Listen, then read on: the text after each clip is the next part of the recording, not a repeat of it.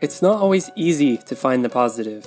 You might even need to search for happiness. Sometimes just a little inspiration can make the difference. Here, it comes from unexpected places.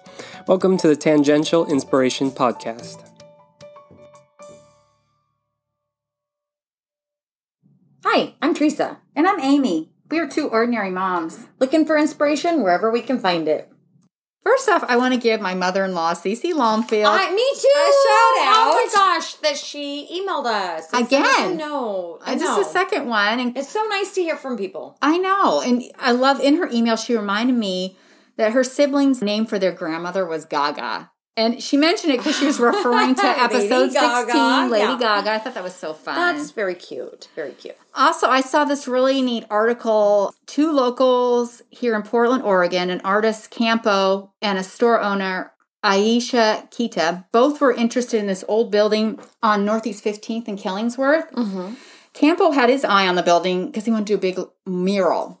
Mm-hmm. And Aisha was wanting to open a thrift store to kind of help out after this. I love both of those, Both yeah. great hearts. And she, she was kind of took. Aisha took one look at it and was like, "No way." I mean, it's kind of rough. Or- Ki- yeah. okay. but somehow their paths crossed, and Campo offered to paint murals on all sides of the building.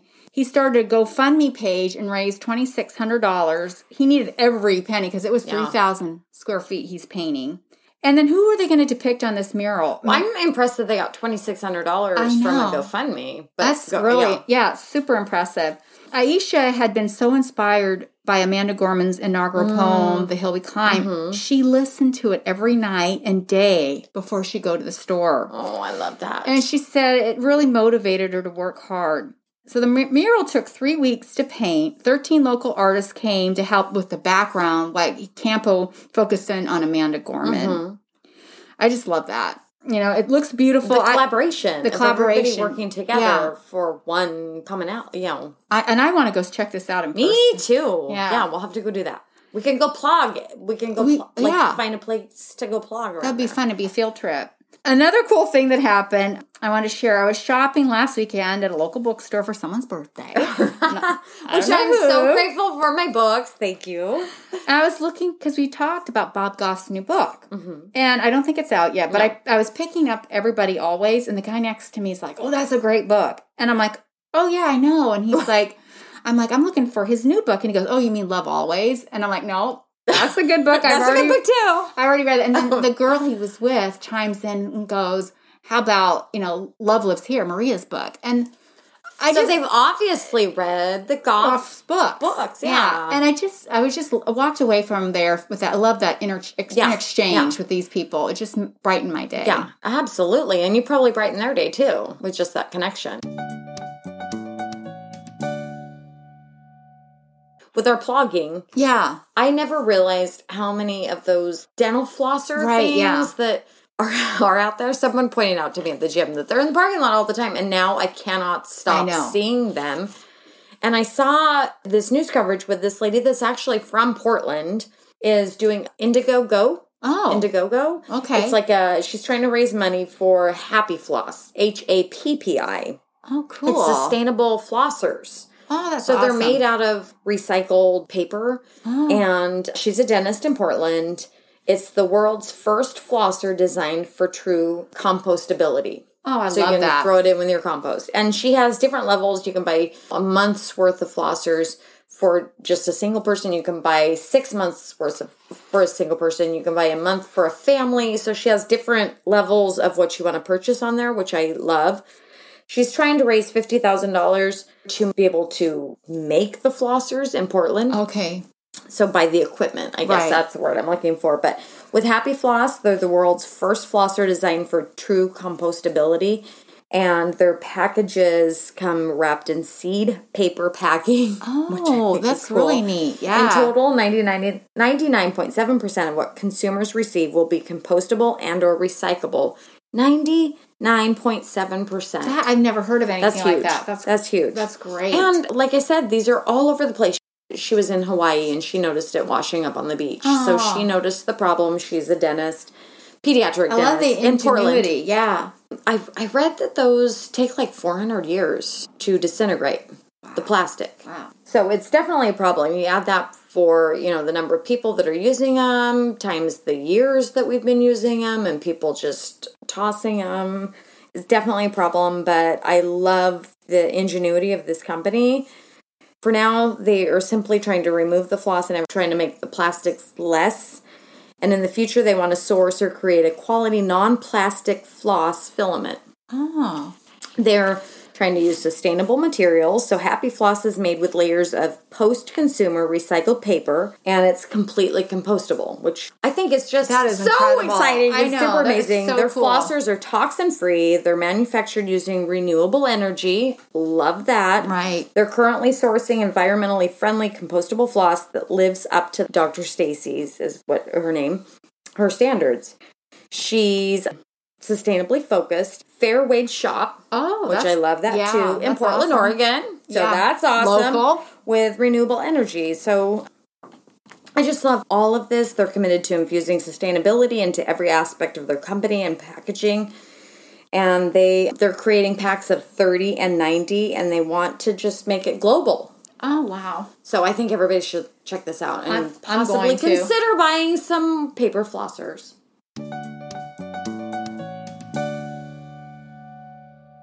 Since we're focusing on mothers for the month of May, I've been going through a book called Tough Mothers. Oh, yeah. For anyone that has younger children, I think this book would be a great addition to any family library. I just got to show it to you. The illustrations are fun, the stories are unique, Yeah. and each mother they cover has a safety rating. So, like right here, it's like maturity based Oh, that's one to really five, neat. and then they also have additionally look for these icons. Some of them are violence, abuse, sex, rape. Um, self harm, child loss. So they're Yeah. they're real topics, Right. But they also give a warning. So I just That's I really neat. I ad- appreciate that. So they all have a safety rating, and they aren't the usual historical figures that we've heard a gazillion times. Sorry, but I just I kind of get bored of the same old story. Some new people, huh? yes, because there are other people that are important to learn about Right. But each one is a unique, somewhat unknown mom. So our Portland connection, unfortunately, her story doesn't really fit with our theme. And definitely, like her mature rating is on there, and it also includes abuse because just several things. So it shows Marie Equi, Okay. E Q U I. She definitely was a feminist, and it says her arts notes and trivia. Here, Marie is seen climbing a phone pole Wow. and with an anti-war banner while harriet that was her partner at the time is carrying mary jr their child and a policeman follow her below a crowd of labor activists and suffragists she Oh, was a wow. suffragist which i do absolutely admire the entire street scene is tinted yellow and purple the colors of the suffrage movement What year was it? Was she? um she was 1872 to 1952 okay. Yeah. And at her hip is the whip she used to attack a corrupt school att- superintendent that back in like her early days she had threatened because her partner at the time was not she didn't get paid. And so she Oh. was threatening this superintendent. And like great i mean very interesting story but the picture that jason porath has in his book is an actual portland square from the era and all the banners are slogans from the time Oh, wow. so it's I, That's cool. I, mean i love the story i love the portland connection she's the mom who broke every taboo she could so There you go. that's why we're not covering her today but instead i'm going over another person that really spoke to me in this book Yeah. vera peters I hadn't heard of her name before, and the illustrations. That's the other. Thing. I love the this book. illustrations. Oh my gosh, really He, neat. I think he worked for, and I I don't know, but he worked in animation before. Okay, And that makes sense. He's He not a historian, but he really does his research, and the book is just so good at at learning about unique people, and then this and then the pictures just tell a story Yeah. in itself. But with Vera Peters, I hadn't heard about her before. And the illustrations that he included, you know, this woman's in a doctor's jacket sitting at a table. Her kids are there. She's got a cigarette waiting, some coffee at the side. Right. And that's apparently the image her girls, you know, kind of remember of their mother, Vera. After she would put the kids to bed, she would continue working late into the night. So she Oh, worked, wow. you know, a full time job, then would come home, make sure to have dinner every night with her kids. And then she would sit down at the table and study and go through these case files studying cancer stories. Oh, wow. So Vera Peters made the Tough Mother's book because Jason called her the mother of the modern mastectomy. Oh, wow. So obviously Yeah. that would would um, resonate with me. Of course, this book called out.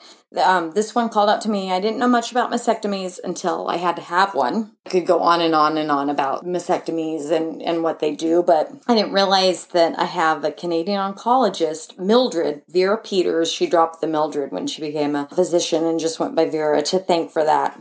Vera was in medical school when her mother was diagnosed with breast cancer. Her mom had a radical mastectomy, standard for the time for anyone with, with breast cancer. And while it was normal for the time, these operations would leave a woman disfigured. They would remove not only the breast, but the lymph nodes and the pectoral muscles as well. Oh. And at the turn of the century, the operation was quite successful against breast cancer, but you had super other- invasive. Yeah, very invasive. I wonder and what the recovery of that would be if you had that much If removal. That'd be yeah, a big that- recovery. That, was the problem. William Halsted and Willy Meyer were the first to achieve successful results with radical mastectomy. At the time, it was somewhat encouraging with what they would see with breast cancer patients. And originally, they called it the Halsted mastectomy, later to be called the radical mastectomy. Well, it was very promising for breast cancer patients. The operation itself wasn't exactly ideal yeah. as I'm sure you can imagine. There were complications that would result from radical mastectomy. First of all, the risk of infection and general recovery from such an invasive procedure. Secondly, the high risk of lymphedema due to the removal of the lymph nodes. And they still talk about that now. Yeah. But I mean, even more so then, where I, I looked up some pictures and you just see extreme swelling. Okay. And I just can't even imagine how that would feel. But then there was the mental aspect of the entire scene. Women Right. were left scarred emotionally Oh, yeah. and physically. And at the time, they didn't really discuss what was going on or even the procedure itself, which only added to the devastation many women and some men, because Right. men So no breast. support. no, well, well, I, I mean, I mean, you know what I mean from an emotional piece. they have know? support, but like sometimes they would just go in and they'd you know be going in for this checkup, Right. And then they'd be put under, and then they'd wake up and find out, oh, I now Your I- body's I- yeah, completely t- changed. Yeah. totally changed. But post operation morbidity rates were high. As the large wounds, you can imagine how Right. large the area was, were created in removing the cancer and other tissue. Lymphedema, as I said, was very common, still is today, and arm movement was highly restricted. Thus, chronic pain became prevalent. Surgeons were faced with such large breast cancers that seemed they needed drastic treatment methods. The quality of patient life was not taken into consideration. I mean, they saw it as problem was breast cancer, and I totally understand this. The problem was the cancer, and that's what they dealt with. They didn't see the patient as whole- a whole. right. Yeah.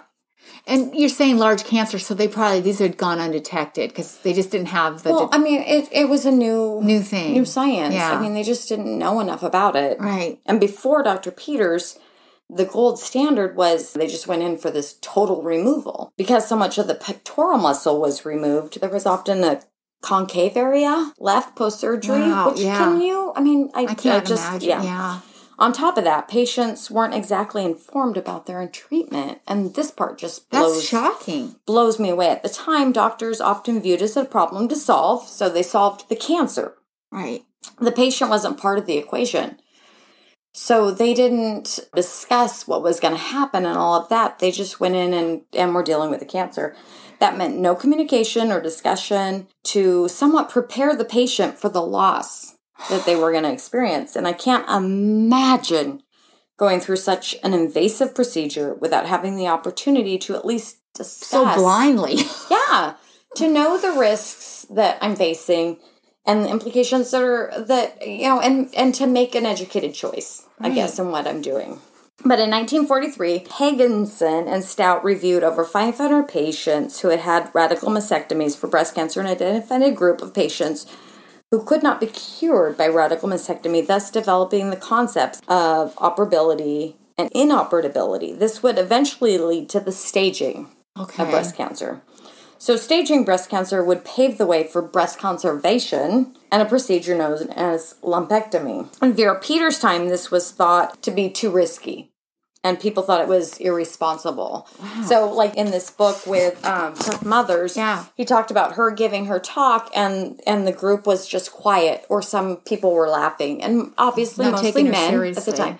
Yeah, they thought that it was a joke, and they laughed at her, but she just kept plugging away Wow, and looking at the her, numbers. yeah. Oh no, just Because you could be discouraged and being absolutely, and not being being probably one of the few women. abs- yeah, very few women. So I'll back up a little bit here. Yeah. because Vera Peters also was a pioneer in the treatment of Hodgkin's disease, Oh wow. which is so ironic. yeah. Um, th- at the time, it was a cancer of the lymphatic system that was believed to be incurable. So, Dr. Gordon Richards was the director of the Department of Radiology at the Toronto General Hospital, and Dr. Peters was his mentor.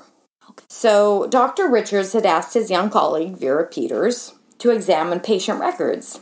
This is, uh, you know, foreshadowing with what her her daughters saw, Saw. her at the table when she when they went to bed. He felt that radiation treatment after surgical removal of affected areas could be effective. And after two years, Dr. Peters presented her study that spanned 20 years and, and included 247 patients. And this Wow. is where the Yeah. book talks about them just being silent or laughing at her findings. And Dr. Richards had died before her findings, before it was published. But Dr. Peters' research noted that high doses of radiation could, in fact, cure Hodgkin's disease. Wow.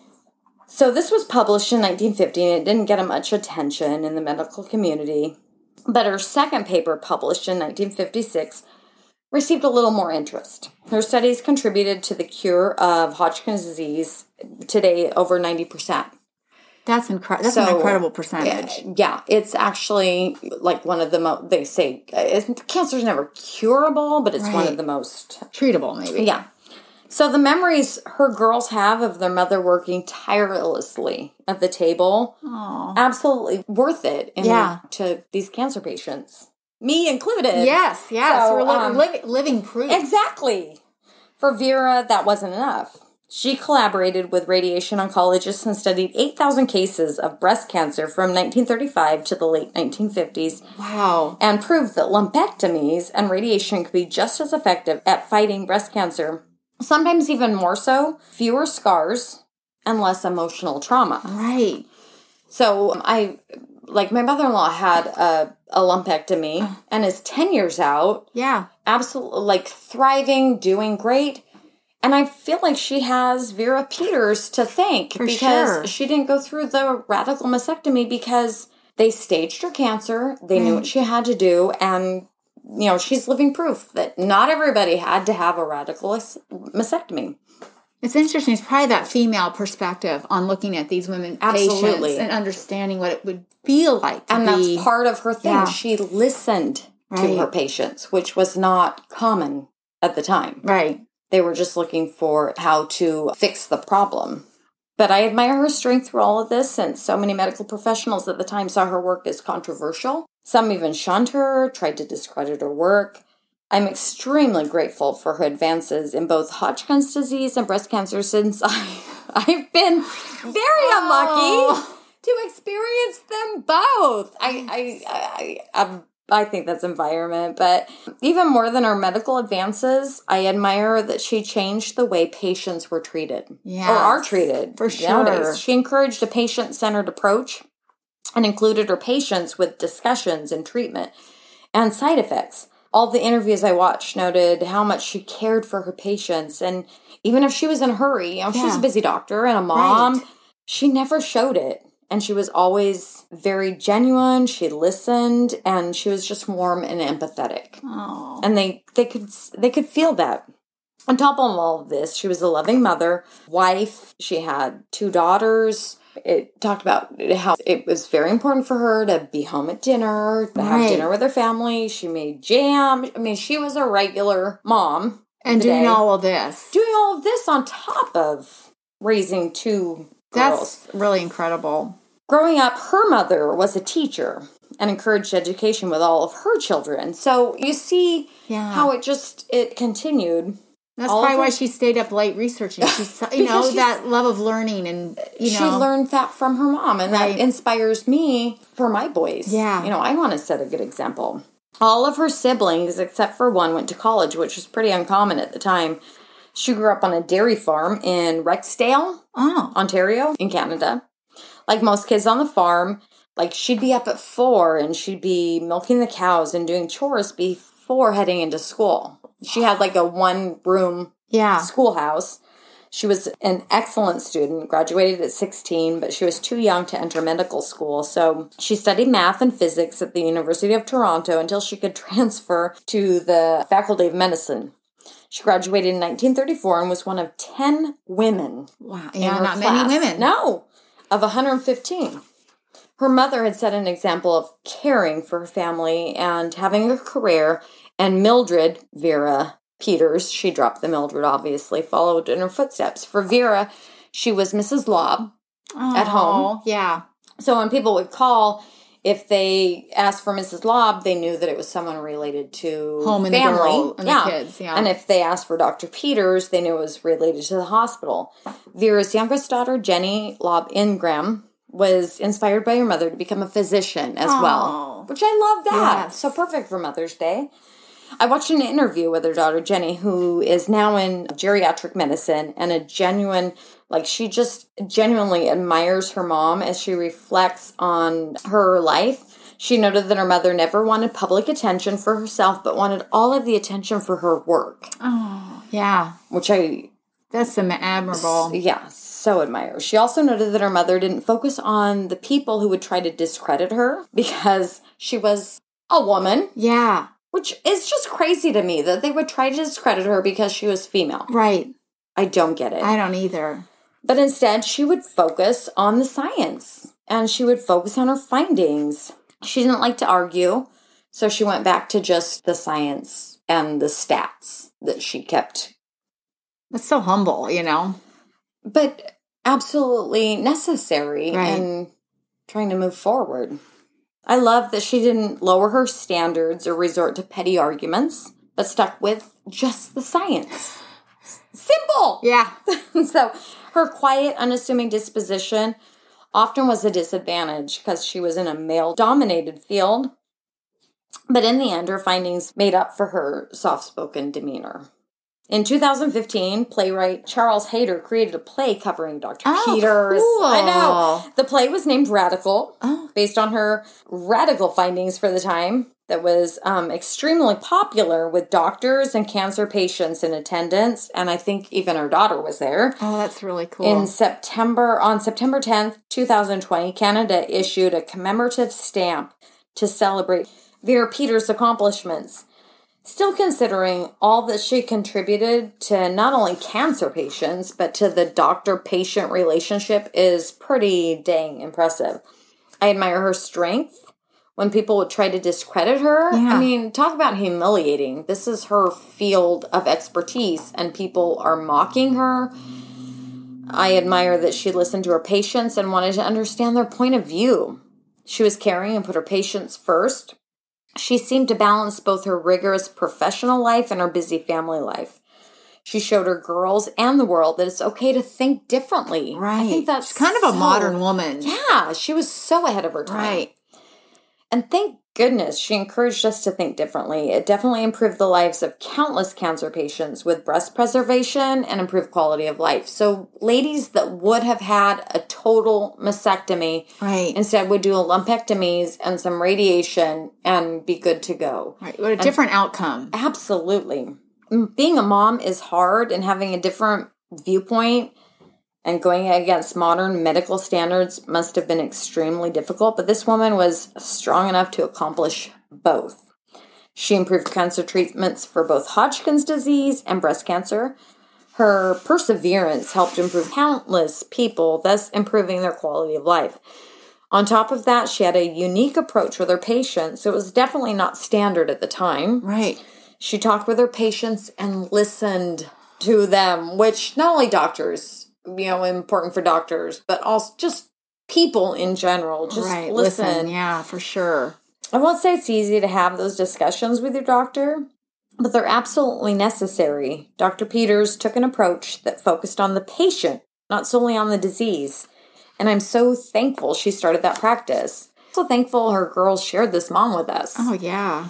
I mean, I have definitely benefited from Dr. Vera Peters, and I think anyone who's gone to a doctor has. She was inducted into the Canadian Medical Hall of Fame in 2010 and 2014, and she's finally being recognized and appreciated for her patient centered care and her more conservative approach to cancer treatment, Oh. which I feel is too little, too late, Yeah. but at least we're finally, Recognizing her. yeah, exactly.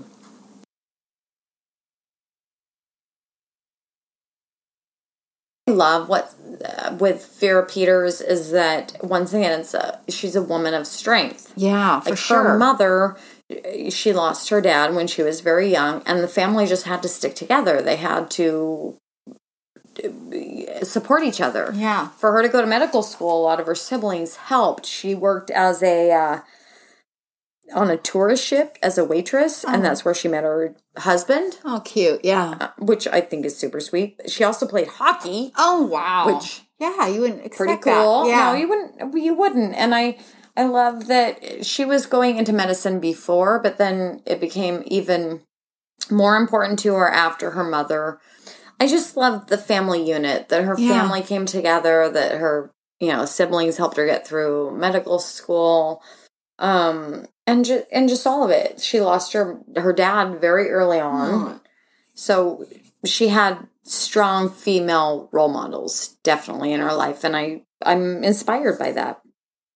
One isn't necessarily born with courage, but one is born with potential. Without courage, we cannot practice any other virtue with consistency. We can't be kind, true, merciful, generous, or honest. Maya Angelou.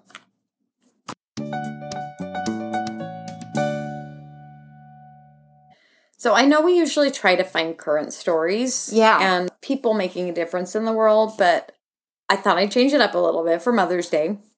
My happy finds are t- the two moms in my life. Oh. So when I examine my good attributes, most of them can be traced back to these two ladies. Oh, sweet. And when I think about the person I want to be most, the people I want to be most like, once again, they come to mind. I'll start with my mom, who's probably the strongest person I know.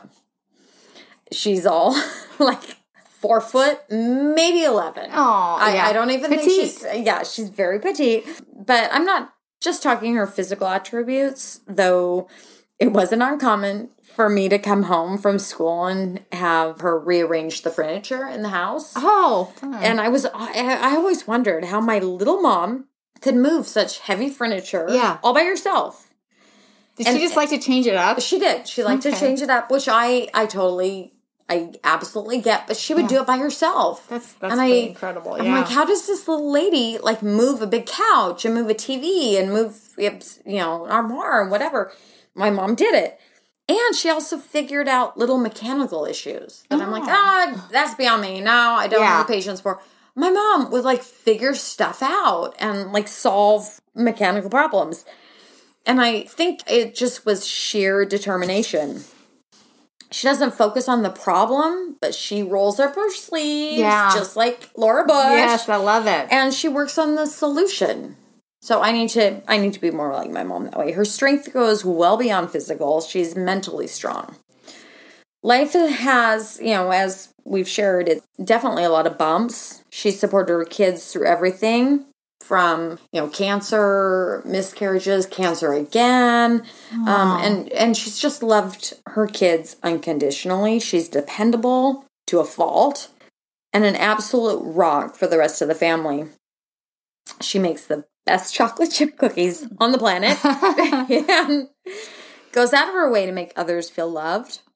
Oh. Now, as a mom myself, I look back at the sacrifices she's made throughout the years, and I'm just in awe of her humble spirit and kind Yeah. heart. I mean, she definitely taught us to be humble and to think of others, Right. and and I see that in my mom, and I definitely want to carry that on. My mom adopted the, the rat Oh. that my son wanted. So he had to have his eyes dilated. And and after the appointment, I was like, "Oh, what do you want?" To? I felt bad. Yeah. And, and long story short, he wanted a rat. So we go to PetSmart. He wants this rat. I get Oh, a rat. no. My mom ends up with the rat. Oh, that is that's true love. That is That's love. Unconditional. so she went ahead and adopted that rat that my son wanted. Plus, we had a schipperke at the time. So I buy mm-hmm. this rat, Right. and our dog was a rat hunting. Like Oh. they were known, like that's how they were bred Yeah. to. His senses must have been going off. Oh my goodness, the stories. But he, they were bred to hunt rats on Yeah. ships. Aw. So my mom adopted. I can't even remember what the like the rat had a big long. What was the rat's name? It had a huge long name. Oh, okay. like Tom Jerry's, like all oh, sorts of things. But All, all the rats. so she adopted the rat. She's played dinosaurs with my boys because they were super into that. She also let my son watch Jurassic Park when he was super young. And the thing that's funny about that is that she was very conservative with what we were allowed to watch. And yet Isn't my three year old? Yeah. is allowed to watch Jurassic Park. Yeah. So I she saw it as, you know, it's they're dinosaurs. Right. And, and and thank goodness he didn't have any any nightmares Trauma. or anything. No, but I just thought it was super sweet. She's genuinely supportive of whatever interests my my kids have and and her grandkids in general. I guess I got to say grandsons because we have another one coming. Oh, and so there will be 10 grandsons for my mom and no no, No girls. girls. No. Wow. So it looks like that's all she's to get. But I want to be more like my mom because she's humble, kind, always encouraging, and seriously the most selfless person I know. She's also got a really good sense of humor. Must be listening to the podcast. Yay. Because I brought this to show you. She got me the Move It Barbie for my birthday. And her ankles do move. And I think I think pretty much everything, Everything moves. moves. And the And thing is. I'm trying to be a minimalist, and yet there's no way I'm going to be able to get rid of this Barbie because sentimental value. My mom gave it to I me. know. I love her leggings. All of it. It's so just cute. Um, My mother-in-law has also taught me a fair share of lessons too. She loves unconditionally and is crazy supportive of her family. Her passion for animals has definitely been passed down to her boys and my kids. No. And seeing that just makes me so happy. She spent years volunteering at the Oregon Zoo, Oh, that's neat. and she'd take the Zoomobile around to educate kids about animals. I thought she was a little zany when I first met her. She was putting up bat boxes, oh, yeah. well, a little unique, in the backyard, and she had rescued a possum from a neighbor's house. This woman rescued a possum. Wow. Yeah, Yeah. How long did she have it as a guest? not not long, Long, yeah. but the mere fact that, That she did it. that to her that that's a you know creature. Right. I was like, oh, it's a possum. I mean, I remember stories. I of my great grandma would definitely not be rescuing a possum, but but for my mother in law, her genuine compassion for all living things is definitely a quality I want to emulate. She's also super organized, and she knows her boundaries. She's very Yeah. good at that two things I'm always working on. She's been a lifelong teacher, even though her classroom time was brief. I love that she's always thinking of others. Articles that might interest someone in her life, a show she's found that someone might want to watch. Yeah. Or a recipe that she wants to share. I just always love that, that, you know, getting articles or notes and stories because it reminds me that she's thinking of me. Yeah. I love her sense of adventure too. Hearing the stories of my husband's childhood with her Boy Scout Oh. mom. Yeah.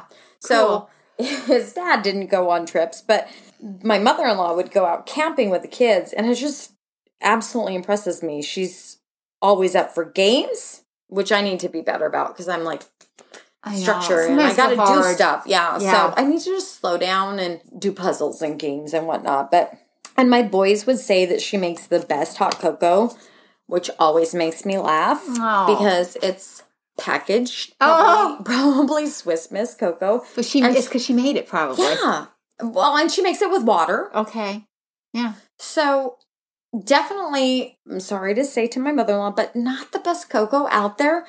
But I think it's the best to them because of all the memories. They think of, you know, it's something special with grandma. Yeah. And it made them feel special to wake up and have grandma make them hot cocoa. So for them, that it's the best cocoa ever. Yeah. But I guess with both of the moms in my life, they have the same quality when it comes right down to it unconditional love. Yeah. And they show it in different ways, for sure. But that's what I want to give my boys. And I think that's what I admire most about the moms in my life is just that unconditional love and and how they show it.